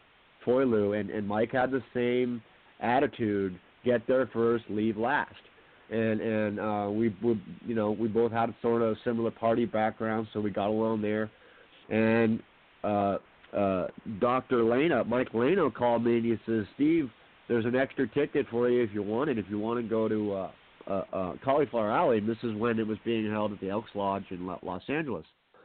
And I said, well, crap, you know, I got one, I got a plus one, so let me call around and see if I can scrounge up. So I called Mike, called a couple other people. They couldn't go. I called Mike. He's like, yeah, let's go. And we went to the airport and flew down there and became good friends. And uh, we we roomed together a couple times. And then we, uh, uh, Manny Fernandez came on the scene and shook up the whole, the whole promotion there. And and said these guys can work. They need to go on the road. And Roland was like, no, they don't. They need to stay here and make me money and and and Manny was like, "Huh, we'll see." So we went on the road with Manny, me, Cowboy Frank Dalton, Mike Modest, and uh, uh, um, Mike Raybeck came in later. But we ended up in Tennessee. Something happened. I'm not going to get into it, but we got separated. Mike Modest and I got stranded in Tennessee, and I said, "You know what? Isn't USWA here?" He said, "Yeah." So we had to try out for USWA. Uh, uh, it went pretty good, um, but when we got back, there was a little bit of heat between Mike and I, but there and that just kind of he had done something I'm not going to get into because I'm not going to soil his memory. But uh, he he did something nasty, but that's okay. We all do. I've done nasty things too, so you know I'm sure I deserved it. But that's how we met, and and we had the same work ethic, and and we lived near each other. We ride share, and and and uh, uh, at the time I was running a uh, a gentleman's club, and so the guys would come after workouts and come see me there, and we got to be even more friends. But but that you know Mike and I's relationship after Tennessee was kind of rocky, but we were I I respected him because he was older than me as far as training. He had a lot more time put in because he had started with uh, uh, Woody Farmer two or three years before I did. So I was always very respectful of the guys that were in one day ahead of me. You know, Spike Dudley was in two. He's only three months ahead of me, but he's a really good athlete and he escalated and he put in the time and blah blah blah. So uh, and then that's how we met and and. uh and and and he knew I was a pretty good worker, and I knew he was a pretty good worker. So we're like, okay, I can't get on this show. Okay, well, shit, I'll call Rizzono, and I'd be like, okay, I'll call Lep, and we call each other when we need each other. Like, hey, I can't get on the show. If if I book you, you they'll be on the show, and I'd be like, okay, I'm on another show. So you know how the business is. We need each other. You know, and, and, and back in the old school, if I brought in a Leprechaun or a Manny or or a, a Mike Modest especially or Tony Jones, be like, hey man, you get Tony Jones or Mike Modest or Lep, I'll book you and I'll pay you this much and the other thing. And that's how it worked. I don't know if it's still that way today, but you know we used each other and and we were fine with it because everybody was getting a payoff, getting promotion. This is before the internet. Now this is the mid '90s, so there was no Facebook and no, there was just barely what email and those big flip we had phones AOL, and, bro. and I was on. Yeah, AOL, We had America and, uh, Online. and I had a beeper. I had a beeper, so yeah. Jesus, we're getting old, Stevie. We're getting old. Right? Fuck, I we're getting know. old. But- Yeah. But but Lep was uh an unbelievable athlete. He he was character. He was a hustler too, uh behind the scenes. If he needed something or wanted something, he got it. He just went after it. And he he was a hungry guy. He he never got really lazy uh with the biz how you uh you know, escalate to a certain position and then you kind of lay back and go, "Well, I got the belt so I don't need to work hard." He never had that attitude. Um, I don't know his attitude once he got into New York. Uh, once he got into ECW, that didn't last too long. I don't know what happened. Uh, you probably know more than I do. I I just know scuttlebutt and stories, so I don't know what's true. I wasn't there.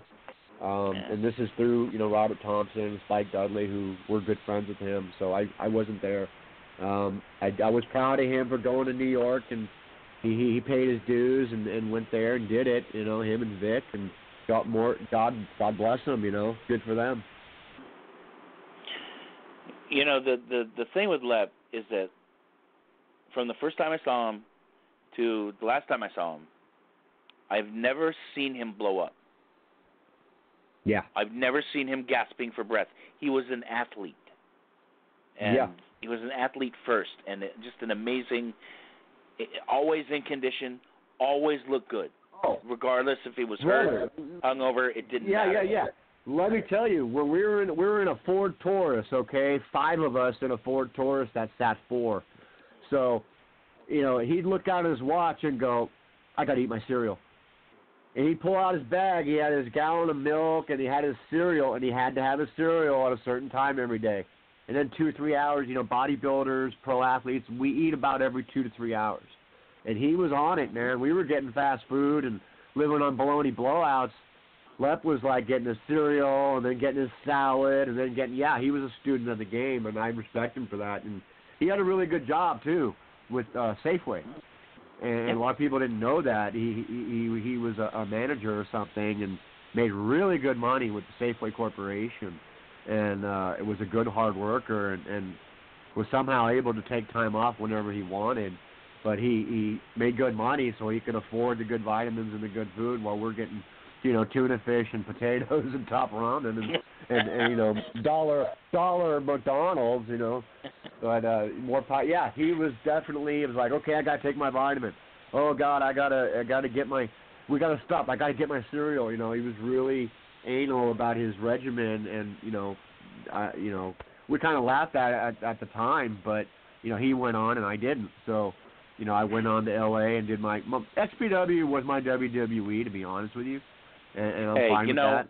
I, Oh. I, I years ago I conducted an interview with Modest, right, and and and Oh. his career-defining goal was wrestling in the Tokyo Dome. Yours was Yes. doing your thing in XPW. You know, uh, le, le, I guess was on WrestleMania. So you know, I mean, there's Oh, by the way, Voice career defining- was in Vegas. He worked on the Cauliflower Alley. I'm sorry to interrupt, but I got to say that I saw Voice, Yeah. and he did really good. He looked he's great. He's still going. Got a couple new moves. He's still going. So he's he's he's, main eventing tomorrow night. Good for him. Tomorrow I think night, he's got a strap too. Yeah, a couple of them. He's Good uh, for him, Sparky's, man. Right on. He's Sparky's secondary champion for over four years. That's the Dynamite my Division title That's for over four years.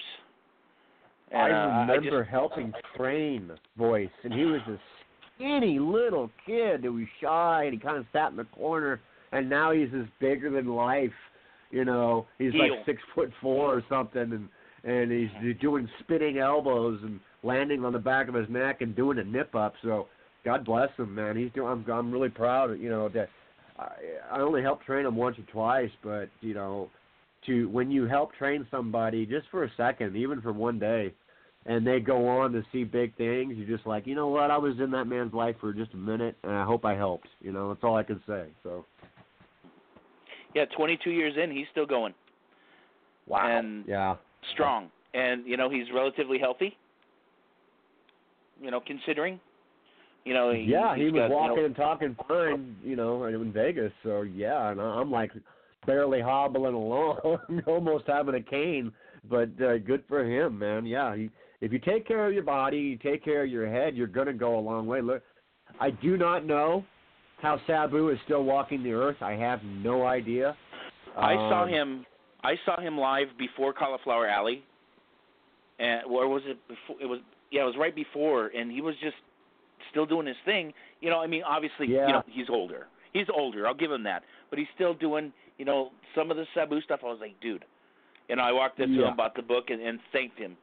You know, it was the second time I got to see him live, and the first time Yeah. I saw him, it was right before he had to have the hip replacement. So he was he did nothing, and he apologized Yeah. to me. I'm like, dude, you don't have to apologize for nothing. You're fucking Sabu. Nice to meet you. Right. You Yeah. know, I, and I saw you know, I him, thanked him again. We hugged and and and and, and I, I I saw him at cauliflower. We hugged. He was he had his own table with uh, Jeannie, and Mm-hmm. we're sitting there talking. And he still he had a line of ten little Japanese men that flew from Tokyo all the way to Vegas just to see Sabu for that night and spend time with him for ten minutes. That's Sabu. That's the drawing power of Sabu, the Iron Sheik's nephew. So, give or take, he might have, you know, issues outside the ring. He might not. We we all had a party.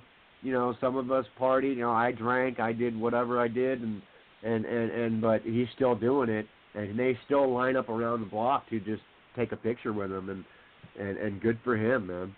And he yeah, he's living in Vegas, by the way. Yeah, Vegas. Well, Vegas is thriving, so you know they have quite a few promotions and schools. You know, and there there are people that live there that that are going, you know, that are you know going all around the country and the world to to wrestle. So uh, Vegas is thriving, That's what same I as was Northern California. talking to a couple people about. They they they're running guy. If you live in Vegas, you work every single weekend. Some of the people are indies and they don't have a job. They wrestling. That's it. They wrestle. Uh, you know what? Two, four, six, eight, eight to ten times a month, and that's all they do is work out and wrestle. And you know, God, that's great, man. I, that, if that's the business is thriving like that, man, that's awesome. Yeah, very much so. There there are quite a few out there that are doing it, but there are also guys out there that are grinding. But you know what though, you can't you can't hate on the on the grind. You know, I mean, it, it, if you no, I put on the boots and no, you step in the ring, is- you you get my respect if you step in that ring. You know, okay, if you're heel, I'm gonna fuck You- with you. If you're babyface, I'm gonna cheer because that's my job. And when you get out of the ring, Right. you still get my respect. Here's what I tell people, brother. This is what I tell people. They go, "Oh, is it fake?" I'll say, "Look, I show them the seven-inch scar on my back that that I crushed three discs in my back and almost got paralyzed, and wrestled on that for ten years without getting it fixed. Uh, herniated disc, and there's a scar in my stomach going to the other side of my spine. And then if they don't buy that, I go, "Look, go knock on that door, a wooden door. Knock on it as hard as you can for five minutes." for 50 times and you tell me how your hand feels. They go, well, it hurts after five or six. I go, exactly. Now throw your body in the ground 30 to 60 times a night for 300, 400 matches and you tell me how you feel. And it always goes, oh, okay, I didn't think of it that way. No, you didn't think of it that way. So don't screw with the boys and girls, man. These are athletes, Mhm. finely tuned athletes that you know some of them do UFC. I I myself right now am doing MMA and boxing and and different other things and and and and you know like CM Punk, you know, get in his face and you see what happens to you. Now, my my wife is a is a casual fan. Okay, she'll go to shows from time to time, and some of the boys are some of her friends and stuff. So, but she gets very angry when you use that four letter F word, and I don't mean fuck. She gets fake. very Yes. angry when you say the word fake. Yeah. Very angry. Yeah. Good for because her, she man. sees, Right you know, she sees these guys, you know, and girls after they're wrestling, they, you know, and and she talks, you know, she sees, you know, from a motherly view, She sees you know, the ice people, packs and the limping and yeah, yeah. Yeah, it's it's a it's a shame that, but you know, she sets people straight, which is cool, and and I love my wife dearly, and it's just it's another thing that makes her a special human. That and she gets to let me, you know, talk shit every couple weeks on the on the podcast. But that's you know, that that's married life. But so, uh, what what do you have coming up, Steve? You you have any uh any any uh, Uh, I any uh nothing. I'm just keeping to myself. Uh, you know, like I said, I, I'm part of what's called the Three Percent Nation uh, group, which is three percent of the nation are gun-owning patriots, and they're tired of what's going on in the country. And and I'm a member of the California State Militia, um, what's called a specialist. It's a military organization. Um, uh, it's volunteer only. We do not get paid. We buy our own ammo. We have our own guns. We have our own food. Yada yada and I'm also part of another group in Mendocino County where I go and I train and I'm learning to uh, live off the land, what mushrooms you can eat, how to skin a rabbit, um, how to start fires in the snow and the rain, and and and because California is heading in a real dark, dark, bad direction. And if I told you what was going on in your own neighborhood, this is, goes out to all fans, all the boys, all the girls you would never leave your house again if I was to tell you what's outside your door, just in your neighborhood, in Oakland or even in uh, uh, the Oakland Hills or, or or Beverly Hills, you wouldn't believe me. So there's a lot of bad things happening, and we're doing what we can to fix it because I'm just sick and tired of being sick and tired. I've had enough of certain politicians in California that have completely. Oakland has collapsed. The cops, my cop friends, my ex I hang out with two men who are former special ops. Okay, these guys were a trained sniper, and one was National Guard and and an ex-cop. And and they tell me that right now, every uh, uh, cop there is, there's 40 people per one cop because of what's going on with the different generations. There's no more tough guys. There's no more men. People don't want to be firefighters. They don't want to be cops. They don't want to be EMTs. Um, they're soft, they're weak, um, and that's through a lot of different things I won't get into. Um, but right now, I'm just I'm trying to fight to save the state, you know, and it's just one day at a time. Um, I'm still sober on alcohol, 20 years, can't believe it. So uh, that's all I'm doing. I'm just uh, uh, I'm a patriot, and, and I'm just training. Uh, I do Wing Chun and boxing and MMA and I'm just trying to do my thing, and I'm going to survival school. I'm also uh, in the can. I'm still learning how to grow cannabis and and learning that business as well because it is the heart of California right now or United States kind of. And so I got a lot on my plate, and it keeps me very very busy. And um, if I had the chance to go back in the wrestling business, I probably would. Uh, I can't take any bumps, but I would more than happy to train anybody that wants to be trained. I'm more than happy to give advice on anything. Um, I'm not shy. If you ask me a question, I'm going to tell you what I think. You suck. You don't suck. You need work on this and that and the other thing. So, you know, I I'm, I'm on Facebook at Steve Rizzono. I I don't. I have nothing to promote. That's it, really. I'm just uh, a, a, hard, you know, an ex-athlete, ex-actor, uh, uh, who, you know, I'm just trying to do my thing. That's all. So you're you're based out of the East Bay still? I'm in Oakland, California. Yes. Oakland. Okay, cool. Well, what what I'm going to do is I'm when I when I shut down the show, I'm going to hit up a couple different promotions and see if we can probably get you booked to to do a seminar because you you've been you've been there. You've you've gone through through the business. The business has gone through you, and then some. And there's a lot that that needs to be shared, and uh, you know, good, bad, and indifferent. You know, I mean, especially you know, that. There's a lot of behind the scenes thing that that people don't know about. Like, hey, kid, take this pill, you'll be okay, and that starts a vicious cycle. Or hey, take a sip, or hey, take a drag, and and you'll feel better. You got a torn thing. Don't worry about it. Just take this. I need you for the show down the road. That's not right. That's what happened to me. I won't say who, but you know, uh, it, was not in this area. It was in L.A. So you know who it was, and uh, mhm. uh, you know, that's how the business. I don't know if it's like that anymore. I hear there's a lot of straight and narrow happening, especially here in California. I don't. I hear that people really don't party anymore and and don't do what Rizzono did and and and and you know. Not on God, show God nights. bless him, Ve- Lep, and not on not on show nights.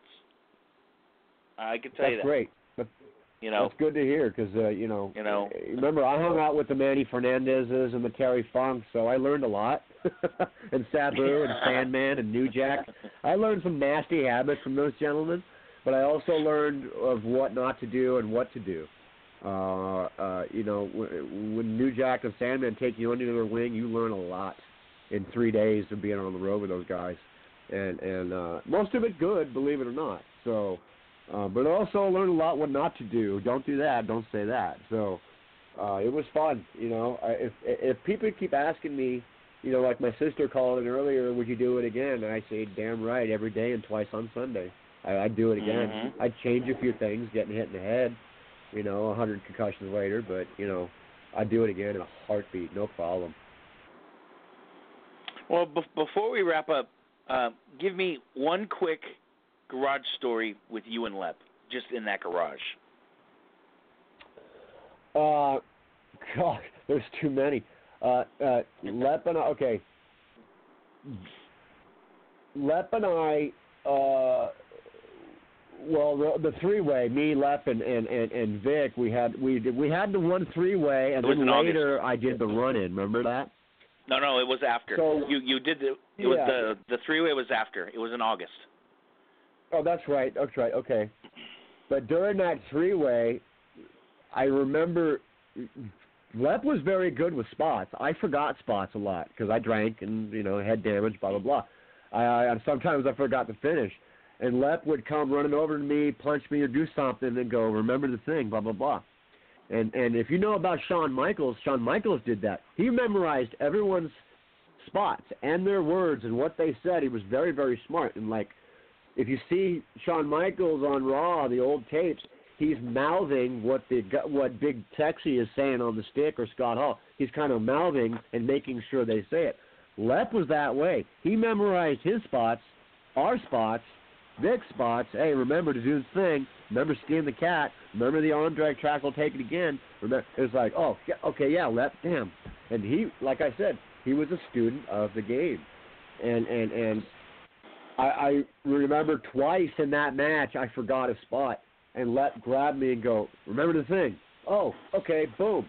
And got it and I remember we did the skin the cat, which is where I'm on the inside of the ring He does a handstand on the rope, flips out, his legs go over my head, and then he Frankensteiners me. Uh, while he's in the air, he says, "Thanks, good bump." I mean, that was that was Lep. He he would talk to you, and, nobody knew we were talking, you know. But but Mhm. you know, I, I hope I'm not uh, breaking kayfabe here, but I don't know your show that well, so how, I apologize if I did. We're good. Uh, but We're uh, uh, but but I Lep was a student of the game. He he he made sure he wanted to make sure the match went over. Whether was- and I was the same way. Whether it was ten people or ten thousand or thirty thousand on Raw or whatever. Uh, he wanted to make sure he'd be like, okay, let's do this. Remember, you got the thing, right? And he'd be running around the locker room going, Rizzono, remember, boom, do your elbow thing. Remember to do the thing. Okay, remember the dance. Do your dance. And he made sure that the match was going to be on a scale of 1 to 10, 11. And and that was Lep. And and I remember blowing one spot where I punched him in the face really hard on the car spot where when him and Vic were in the car and I opened the door to get in there, something went wrong and I hit him by accident and he thought I deliberately hit him. And he was very, very upset. Not that I hit him. He was upset that it might have made the match look bad, which I didn't figure out till much, much later, unfortunately. But you know that was Lep. Let's make sure we we we, put the uh, you know the war zone. Let's make sure the war zone is on fire. Let's make sure the war zone's happy. Let's not you know let's not blow any spots because they'll call us out on it, and you guys did, man. you could not blow a spot in the APW garage, otherwise you would get shunned. You know, you, you effed up, you effed up. You know, just like an ECW crowd. And um, but that was Lep, and and I, I do, I do, uh, I do, uh, I do think about him on a daily basis, and for him to die the way he died, anybody to die that way is a is a is a freaking tragedy, man. It, it's not right, and and people got to be aware of the business and the poisons that go around. When you're a good athlete, when you're a good wrestler, when you're all around good guy like Lep was. People want to bring you down. They want to give you pills. They want to give you alcohol. They want to give you drugs. They want to make sure that they're on your level. And we, the boys and the girls, want to be loved, so we participate. And and unfortunately, sometimes it doesn't go right. Sorry, I'm getting emotional, but you know, for him to go the way he did, eh, I I I, I pray I pray to God that he that he's in heaven and he's with his family and, and is with you know people that he loves and and I just hope that he's in he's resting in peace. I really do. I really do. Well, I'm gonna uh, I'm gonna finish up the show, but it was great hearing from you, Steve. Um, like I said, you know, this complete shoot. If I can get you get get your name out there to, to do a seminar, um, you know, people need to understand, you know, that that you know there are different ways to do things, right, wrong, and whatever. And I, I want you to get your your your testimony and and your your feelings and and what you can give back to the business because the business gave to you all these fun memories and I, I know that pro wrestlers go out of their way to give back because you know it's always there's always someone putting someone else over. You're always going to do the job in the end, and um, Yeah, again, and, it was and that's it- it. it was and, great and, hearing and, you from know, you. people say, oh, "Well, Rizzono, you, you didn't go over a lot." I didn't care about going over. I didn't care about straps. I wanted to put people over. I was good at taking bumps, and that's what I did. A lot of people weren't good at taking bumps, and and that was fine by me. I didn't care about getting the hand raised. I just wanted to have. If I was getting paid to do something I loved, and, and there it is. Yeah, I wanted. to And, and if I could you were- back, you were that would be entertaining us that loved it. That was the thing, Steve, was that you were you were giving to us out in that crowd. You know, whether it was seventy five in the garage or you know a thousand in the Olympic, you were giving it to us. Right. Right. And that's part of the reason why I wanted to, to to reach out and have you on was to thank you for being you. You know, you were an integral part of of that summer '97. that was a very special time, and, and I wanted to have you on to, to you know shoot the shit and share let memories and and also to you know put a little shine on on on what you did for us. And I and I appreciate everybody that you know that that gave their time and energy and effort into into entertaining us fools out in that war zone. And it was a special time. um, and it, you know it needs to the stories need to be told. It, is what you it know, is. and that's the other thing is summer nights. Summer nights. What do kids do to get in trouble? Well, when they go to a wrestling show, they're in the crowd and they're screaming and yelling, and by the end of the night, they're too tired to get in trouble. So we are responsible for keeping people off the streets. If I've always said that we are professional psychologists in a way, because you come to the crowd to what? Yell and scream at the heel, and cheer and go crazy and hug the baby, and that's fine. And I always said that. I've always said we are kind of we are stunt we are stuntmen psychologists, and, and I've always said that uh, behind the scenes. A lot of people don't know that, and we are. And and we we we, we you is your job as fans to take your aggressions out on us, to to uh, say I love you, I love you, uh, Miz, or or I hate you, you know whoever the heel is right now, I do not know, Mhm. but uh, yeah, and that was our job, and and for me. Getting booed, getting spit on, getting rocks thrown at me. I was even stabbed a couple of times with pencils what a rush, man! There's nothing like it to to raise your hand in an arrogant way and ha- make someone so angry that they want to charge the ring or or throw a drink at you. You know, uh, uh, I was on the road once with Ted DiBiase, and I said, I remember you did a pay per view and you got hit in the back of the head with a cup of beer and you didn't flinch. And I said, now how did you not flinch? He said, it's real simple, Steve. In that moment, I was about Ted DiBiase, the Million Dollar Man. You could have hit me with a chair, you could have stabbed me, you could have shot me. I would have done the promo, finished it, did my match, and walked off bleeding. And that's exactly what it was about. Well, there it is. That wraps up the business in whole. But like I said, Steve, it was great having you on. I'm, I'm going to knock you off so I can wrap up. The wife's giving me the go home sign, and you know you you, you never keep the wife waiting. And and uh, just real quick, uh, I was in Vegas. I did some sort of documentary. I do not know the name of it, but you and your investigative skills, if you could find out. I've only cried twice this year. You're the second time you made me cry. So, and then I cried on the documentary talking about Bruiser Brian Cox and and and a few other, uh, you know, Matt Bourne, of course, and and Playboy Buddy Rose. And uh, uh, uh, so there's some documentary I did about an hour interview that was part of the uh, North America, uh, Northwest wrestling scene about uh, mostly Portland and, and Oregon, going back to the Piper days and all that. So if you I can will. I find will. that out, I will hit up Jim Valley. If Jim Valley doesn't know, no one knows. Okay, okay, sounds good. Let me know. That would be great. I don't I know will, when it's brother. being I- I will keep I you have informed. no idea. I will All hit right, Jim up on Twitter when I hop off. All right, brother. Thank you very much, and thank you for what you're doing. God bless you, my brother. God bless. Uh, all right, that was the Gigolo Steve Rizzono. Um, he well, wow, he went a while. Uh, that was great to have Steve on and to hear he's doing well. Uh, he uh, was in some pretty bad trouble uh, in a wheelchair for a couple years, and you know, fighting his demons and, and things like that. But uh, I'd like to thank Mr. Ron Head for coming on. Uh, that was one I didn't think I would get. Uh, I, I just uh, threw you know threw out a line today and uh, Ron came through. I loved it. And uh, Vinny Massaro coming on was great. Um, you know, Shooter coming uh, coming through the messenger and sending me messages were great.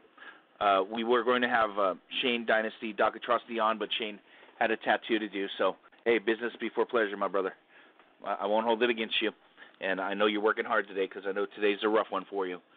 Um, yeah, it was it was it was great having uh, Vinny on and, and Steve, and uh, it was just great talking about you know an old friend that that passed and that's living on in uh, that that world of YouTube and, and Daily Motion, you know, and uh, also on the WWE Network, uh, Crash Holly stuff, and you know, f- click on those links that I post.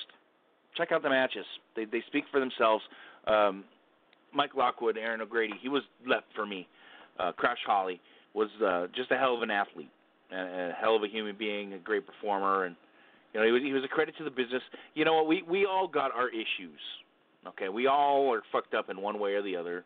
It's just you know we gotta make sure we get that shit right. You know when we're ultimately judged, and it is what it is. And you know I, I don't I don't you know talk about you know my spirituality or or or whatever too often, but you know uh, I know that Lep is is down here is looking down here at all the hard work that you know the boys and girls that, that were in that garage, whether it's the fans or or or performers that are still going or or uh, uh, retired performers. He's still he's looking down on all of us, and I know that he's happy to see that NorCal has blown the fuck up, and uh, I know that he has a very special place in his heart for for Marcus Mack for uh, keeping the APW name going, and uh, Sparky Ballard doing, you know, uh, keeping the gold mine and the uh, the boot camp going. I know that he would be happy to know that things are going down, you know, that things are being held down by you guys, and you know, and Gabe's drawing thousands. Um, you know, Butch is, is doing his thing, you know, and, John the Rocka, who's uh, still a fertile mind. Uh, we haven't seen the last of that guy. Um, I have a feeling, but uh, it's about time to go home, uh, wrap it up. But uh, but before I go, I'm going to bring out my special shovel, and I'm going to beat the shit out of some little motherfucker from lives in Katy, Texas. You hear me, Joey? You hear me, you son of a bitch? You fucked us over, and you you fucked over a lot of people, and you're to burn in hell when you die. Fuck you, you fat bald bastard. Okay.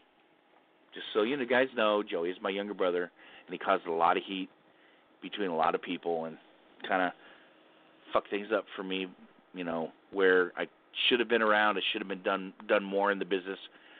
But you know what though, things work out for a reason. Uh let's wrap up and oh, uh, for those that that you know are offended by my language, I'm sorry. Just is what it is. I got a foul mouth and it is what it is. I, I do my best to keep it clean, but you know, I just it's me. But let's wrap up. Uh, let's thank our sponsors, BrownButterWrestling.com. Uh, you know, Brown Butter's got merchandise from from performers all over the all over the world. Uh, also, thanks to uh, Joe Killjoy Designs on Facebook or at Killjoy Designs on Twitter. He's the one that designed my Dawn of the Dead um, inspired T-shirt for Alternative Wrestling Radio. Uh, you can get our show archives at tinyurl.com backslash alt. Uh, you know what? Here, let's let's pull this up. I'm getting old. Uh, okay, that would be tinyurl.com backslash altw radio. Those are for the archives. And if you'd like to support the show, um, I don't ask for donations. Okay, trust me, I don't ask for donations. Uh, I do sell shirts. Uh, there are three designs up at Brown Butter. There's the uh, the Zombie Kid shirt, which is pretty cool, which was helped by des- designed by uh, Joey DeFalco in Vegas, and we also have the uh, aforementioned uh, Dawn of the Dead inspired shirt, and then we also have the Wrestling is for Everyone uh, Pride shirt. Uh, those are all available at tinyurl.com backslash AWRTEE. Uh, support the show. Um, I pay for this out of my own pocket each month. You know, this Blog Talk thing is not free. I, I do pay for it, so I could definitely use the help. I'm not begging, but I could def- def- definitely use the help. And um, go out this weekend, support your indies. Um, in your area, wherever you are, support your indies. Don't give Vince your money. He's he's got enough money. He doesn't need yours. Go out, support your indies. Boys, girls, buy, buy the stuff at the merch table, pictures, uh, shirts, whatever. Um, you know that money goes right to the people that you're handing the money to. It's not going through any machine. But yeah, go out and support your indies, and uh, It's been one year, Virgil. Miss you, my brother. Thinking about you tonight. I'm, I happen to be wearing your shirt while I'm doing the show. I usually wear just a silver thong, but uh, tonight I'm wearing the silver thong and the Virgil Flynn the third T-shirt. So thinking of you, my brother, and uh, also miss you, Lep. Like to thank uh, everybody that listened tonight, that called in, that you know, that are out there listening uh, live on the stream or on the download. I, I appreciate each and every one of you guys, and I I don't do this for money. I do this for the love of the business. Um, stories need to be shared, and you know, it just is what it is. You know, and, and I love each and every one of you guys. You see me at a show, say what's up. You know, fucking critique me by all means, please, please critique me. And uh, one last thing before I head out, Fred, stop getting banned from Facebook, you dumb fuck.